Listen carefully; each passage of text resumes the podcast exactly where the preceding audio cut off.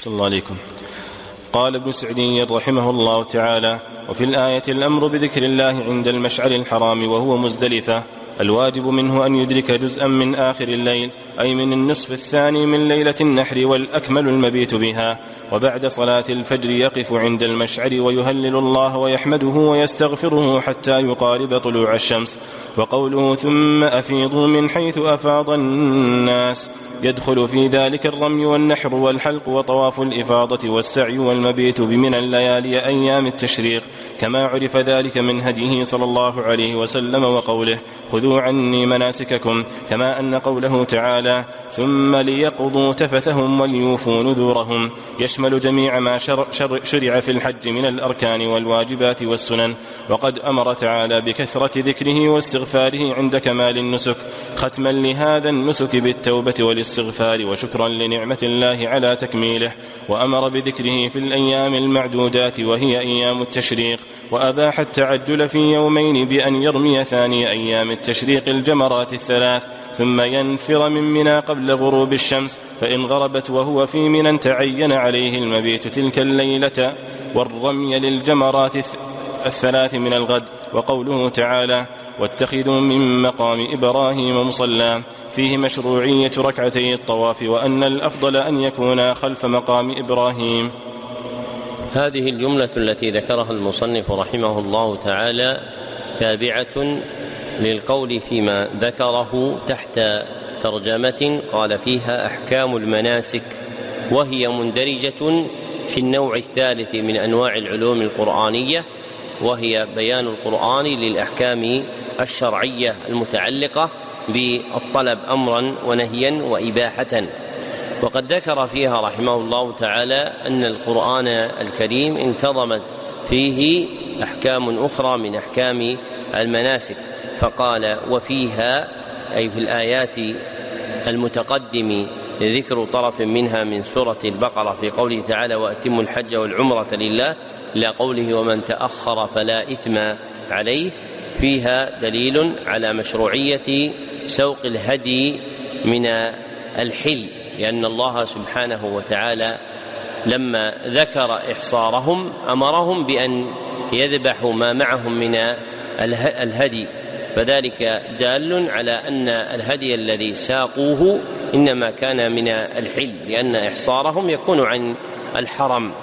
والأصل في الهدي الكامل أن يكون مساقا من الحل إلى الحرم فإذا اشتراه الإنسان من الحرم وجعله هديا له جاز ذلك لكن الأكمل في الهدي سوقه من الحل للحرم لأن هذا من تعظيم الحرم فمن تعظيم الحرم سوق الهدي إليه وهو الذي صنعه النبي صلى الله عليه وسلم فإنه ساق الهدي فيما ساقه من قبل صلى الله عليه وسلم من خارج الحرم. والأكمل في أحكام الحج قدر المستطاع أن يجمع فيها بين الحل والحرم. ولذلك فإن المكية أمر بالخروج لعمرته.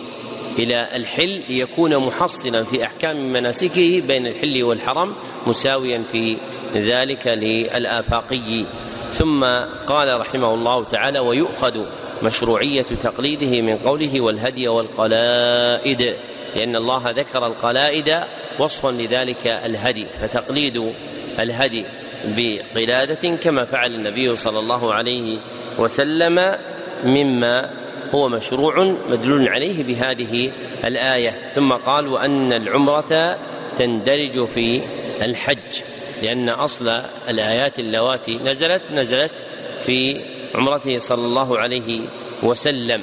فدل نزولها وابتداء ذكر الآيات بذكر الحج على اشتراكهما. ولأجل هذا شاع في كلام الصحابة فمن بعدهم تسمية الحج بالحج الأكبر.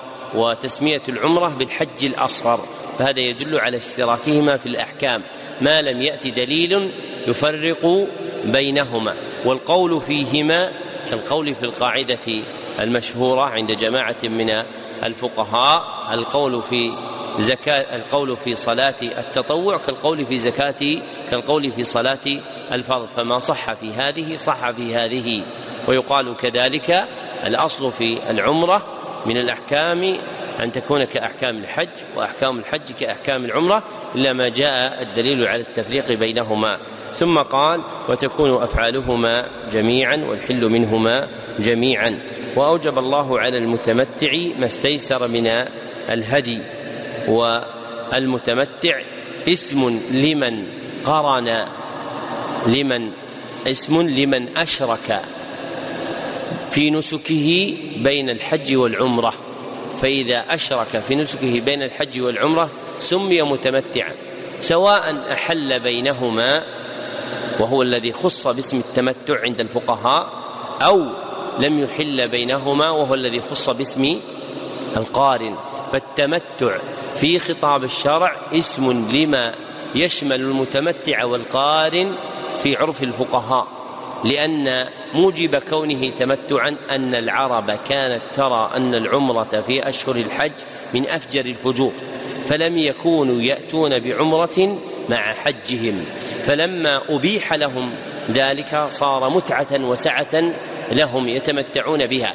فإذا جمع بين النسكين العمرة والحج بالتمتع والقران سمي ذلك كله تمتعا في عرف الشرع.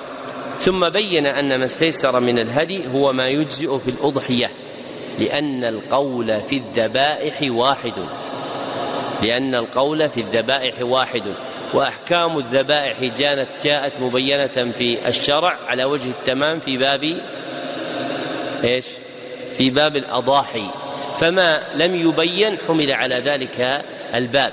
فقول الله عز وجل فما استيسر من الهدي يعني المعروف شرعا فتكون ال في الهدي عهدية أي للمعهود حكمه سنا ووصفا في باب الأضاحي مما جاء نعته في السنة النبوية. وبين أن المجزئ في ذلك شاة من جدع ضان أو ثني معز والجدع ما بلغ ستة أشهر والضان والثني ما بلغ سنة كاملة أو سبع بدنة أو سبع بقرة ممن يشارك غيره في بدنة وهي الناقة أو بقرة فيجب عليه السبع. فمن لم يجد ذلك فعليه صيام ثلاثة أيام في الحج. لا يتجاوز بها أيام التشريق الثلاثة وهي الحادي عشر والثاني عشر والثالث عشر فيصومها قبل ذلك وإن ضاق به المقام صامها في أيام التشريق. قال المصنف وقد أباح الشارع صيامها في هذه الحال فقط فإن أيام التشريق لا يجوز لا يجوز صومها إلا لم إلا لمن لم يجد الهدي فإنه يصومهن حينئذ كما جاء في حديث ابن عمر وعائشة في الصحيح. وقوله رحمه الله تعالى لا يتجاوز بها أيام التسليق أن يصومها قبل ذلك فإن جاوز بها أيام التسليق فعند جماعة من الفقهاء وهو المذهب تجب عليه فدية. والصحيح عدم وجوب الفدية عليه. ثم قال وإنما وسبعة إذا رجع أي إذا رجع إلى أهله. وإنما يجب الدم أو بدله على من لم يكن أهله حاضر المسجد الحرام. وحاضر المسجد الحرام هم المقيمون فيه المقيمون عنده من أهل مكة. لأن من الحكمة في وجوب الهدي أو بدله الشكر لله على نعمة حصول النسكين في سفر واحد. ومن كان أهله في مكة أو قربها لم يكن عليه شيء لأنه حاضر للمسجد الحرام. فلا تتجلى عليه نعمة كونه وصل إلى البيت الحرام. ومقصوده رحمه الله تعالى في قوله وما أو قربها يعني من القرى القليلة التي كانت فيما قبل قريبة من البلد الحرام. لأن مكة حينئذ كانت لا تكاد تجاوز مواضع الحرم منها وكانت حولها قرى قريبة فتكون ملحقة بها. أما ما بعد عنها وإن كان دون الميقات فهذا لا يكون من حاضر المسجد الحرام. ثم قال بعد ذلك ومفهوم الآية أن المفرد للحج ليس عليه هدي. وأما القارن فإنه داخل في المتمتع لأنه قد انتفع بالسعة في الجمع بين نسكين ولا بد أن يقع إحرام النسكين في أشهر الحج وهي شوال وذو القعدة وذو الحجة في أحد قولي أهل العلم. والقول الآخر أن أشهر الحج هي شوال وذو القعدة وعشر ذي الحجة. والصحيح الأول. ثم قال وارشد الله من فرض فيها أي أوجب فيهن الحج الا يرفث. فإذا دخل الإنسان في نسكه من حج أو عمرة فقد وجب عليه الا يرفث. والرفث الوطء وهو الجماع ومقدماته المقربة منه. ثم قال لأن الوطء مفسد للنسك ومقدماته منقصة له. ثم قال ولا يفسق. ويشمل ذلك جميع المعاصي. ولا ريب أن اسم الفسوق باعتبار الوضع اللغوي دال على شمول جميع المعاصي. لكن باعتبار الوضع الشرعي فإنه يقع على معنيين عام وخاص. فالعام المعاصي كلها فالعام المعاصي كلها والخاص الكبائر منها. والدليل على ذلك قول الله سبحانه وتعالى وكره إليكم الكفر والفسوق والعصيان فإن هذه الآية من سورة الحجرات دلت أن المعاصي تنقسم إلى ثلاثة أقسام. فالقسم الأول الذنوب المكفرة وتسمى الكفر. والثاني الذنوب التي تكون كبائر وتسمى فسوقا. والقسم الثالث الذنوب التي لا تبلغ الكبيرة والكفر وتسمى عصيانا وتسمى عصيانا. فما جاء من قول الله تعالى فلا رفث ولا فسوق وفي الحديث فمن لم فلم يرفث ولم يفسق. الأشبه أن الفسق المتأكد ها هنا هو الكبائر وإن كانت المعاصي في أصلها ممنوعا منها.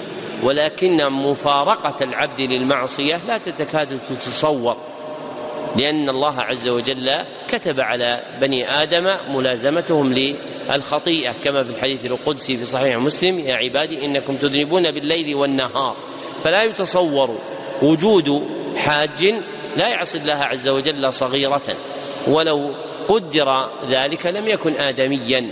فالأشبه أن الفسوق الذي علقت به الآية والحديث هو فسوق الكبائر وإن كان الحاج وغير الحاج منهيان منهيين عن مقارفة المعاصي كلها صغيرها وكبيرها.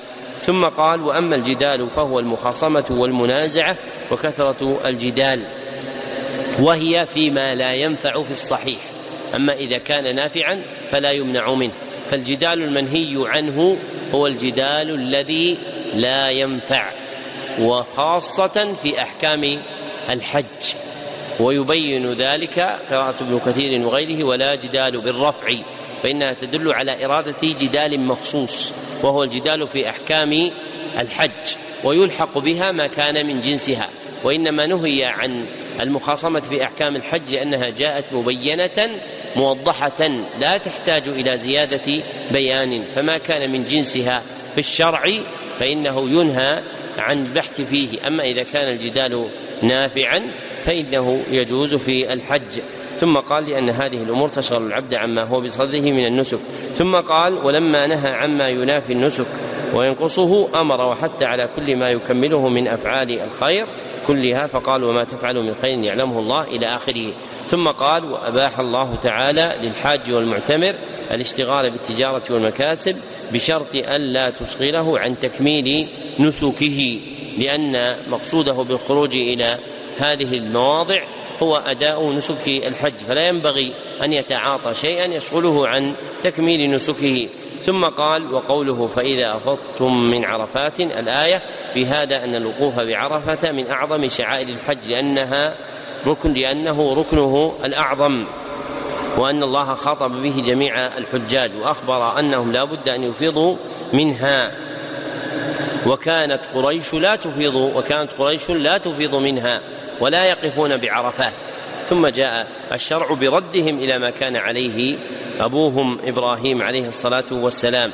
ثم قال وهذا أحد أركان الحج الأربعة وهي الإحرام الذي هو نية الدخول في النسك المذكور في قوله تعالى فمن فرض فيهن الحج والوقوف بعرفة والطواف المذكور في قوله وليطوفوا بالبيت العتيق أي طواف الحج المسمى بطواف الإفاضة خصه بالذكر لشرفه وأنه أعظم أعظم أركان الحج ولأنه تشترط له الطهارة دون بقية المناسك في قول جمهور أهل العلم وهو مذهب الأئمة الأربعة.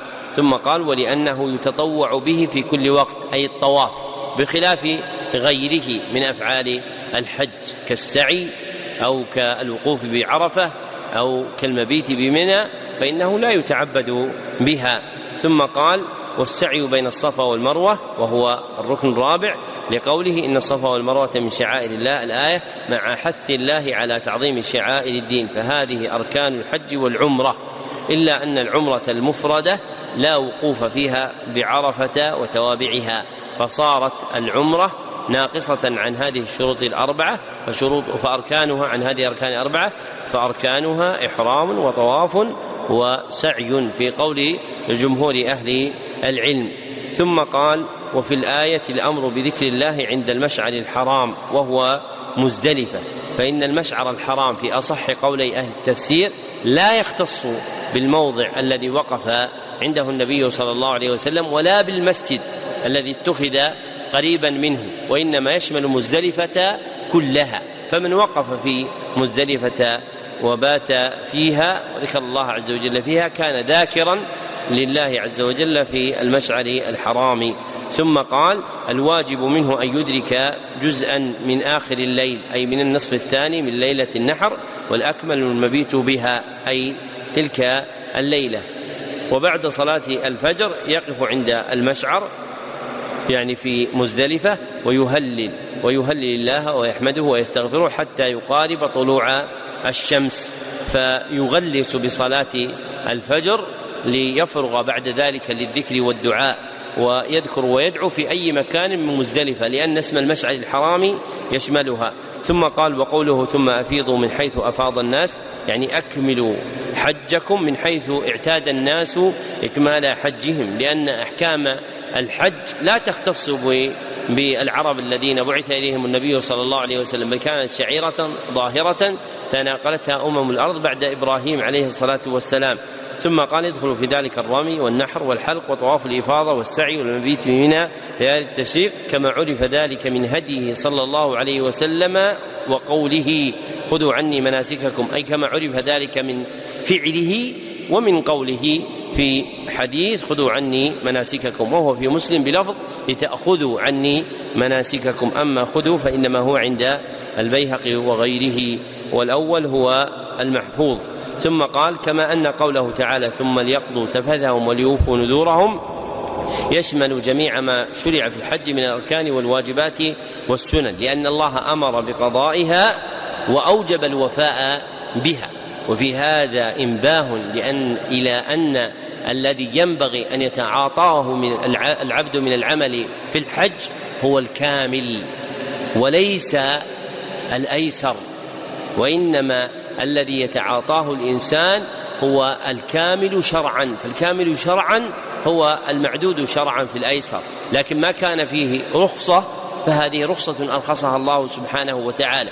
فمثلا من لم يجد هديا فأراد أن يصوم ثلاثة أيام في الحج فالأكمل له أن يكون صيامه على الوجه الأكمل بأن يصومها قبل أيام التشريق. لكن إن ضاق عليه الوقت فلم يجد إلا أيام التشريق فذلك رخصة أرخص الله سبحانه وتعالى له فيها. فيكون الأصل أن يتطلب العبد الإتيان بالحج على أكمل الوجوه المقدرة شرعا. ثم ما صادف رخصة شرعية استباحها. وأما ما تجاوز ذلك من غثاثات الرخص والأقوال الضعيفة في مناسك الحج فهي أولى بالاطراح. ولذلك جاء الحج مبينا أتم البيان. وقد وعاه الصحابة عن النبي صلى الله عليه وسلم ونقلوا أحكامه ظاهرة بينة. وجيء بآية في القرآن تنهى عن المخاصمة فيه فقال الله عز وجل فمن فرض فيهن الحج فلا رفث ولا فسوق ولا جدال. وفي قراءة أخرى بالضم ولا جدال وهي محمولة على جدال مخصوص وهي الجدال في الحج. فتلمس المسائل الضعيفة والأقوال الشاذة دال على وهن الديانة وقلة الورع في الناس حتى صاروا يلتمسون مثل ذلك وروجوا لها باسم السعة والتيسير. وكل ذلك مما لا يليق في مقام يتطلب فيه الناس كمال العبادة. لكن النفوس ضعفت عن أحكام الشريعة فصارت تطلب موافقة الأهواء. ولا يقال هذا الأمر بشيء يجعله الإنسان نفثة مصدور ولكنه الحق. فطالما سمعنا فيما سلف الجهاد وفلسطين ثم ذهب الجهاد وفلسطين وترك ذلك الحنين. وكأن الجهاد ليس من أحكام الشرع. ولا أدل على وقوع الأهواء في ترويج بعض أحكام الشرع من وجود أمر يشاع في الشرع مرة ثم ينسى في وقت آخر والدين واحد. والله سبحانه وتعالى أمر بأن نأخذ الدين كله وأن نمتثل حكم الشرع كله. فالواجب على الإنسان أن يلتزم قدر المستطاع بالشرع وأن يحث الناس على التمسك به. وأما إضعافه في نفوسهم وتطلب الأقوال الضعيفة فهذا مما يزيد ضعف الدين في الناس حتى تغير الشرائع و تبدل ولا أدل على ذلك من طي شيء من أحكام الشرع بأمور أخرى. فزكاة الفطر صارت مالا يدفع تبعا لبعض أقوال عند الفقهاء ولا يدري عنها الإنسان. ثم صارت كذلك الأضحية مالا لا يكلف الإنسان نفسه إلا الضرب على أزرار حوالة مالية في بنك. وهكذا لم تعد لهذه الأحكام ظهور في الشرع. فإذا ذهبت أحكام الشرع من قلوب الناس ذهب الشرع من الناس. والواجب على الفقيه العارف بما يصلح به الناس أن يحثهم على ما أمر به الشرع وأن يحملهم على ذلك. وليس معنى هذا التشديد عليهم. فإن هذا الذي يذكر هو المشهور في كلام الفقهاء. فلو قدر أن مسألة من المسائل فيها نزاع بين الفقهاء فإن الأكمل في عبوديات الخلق حملهم على القول المشهور الأقوى.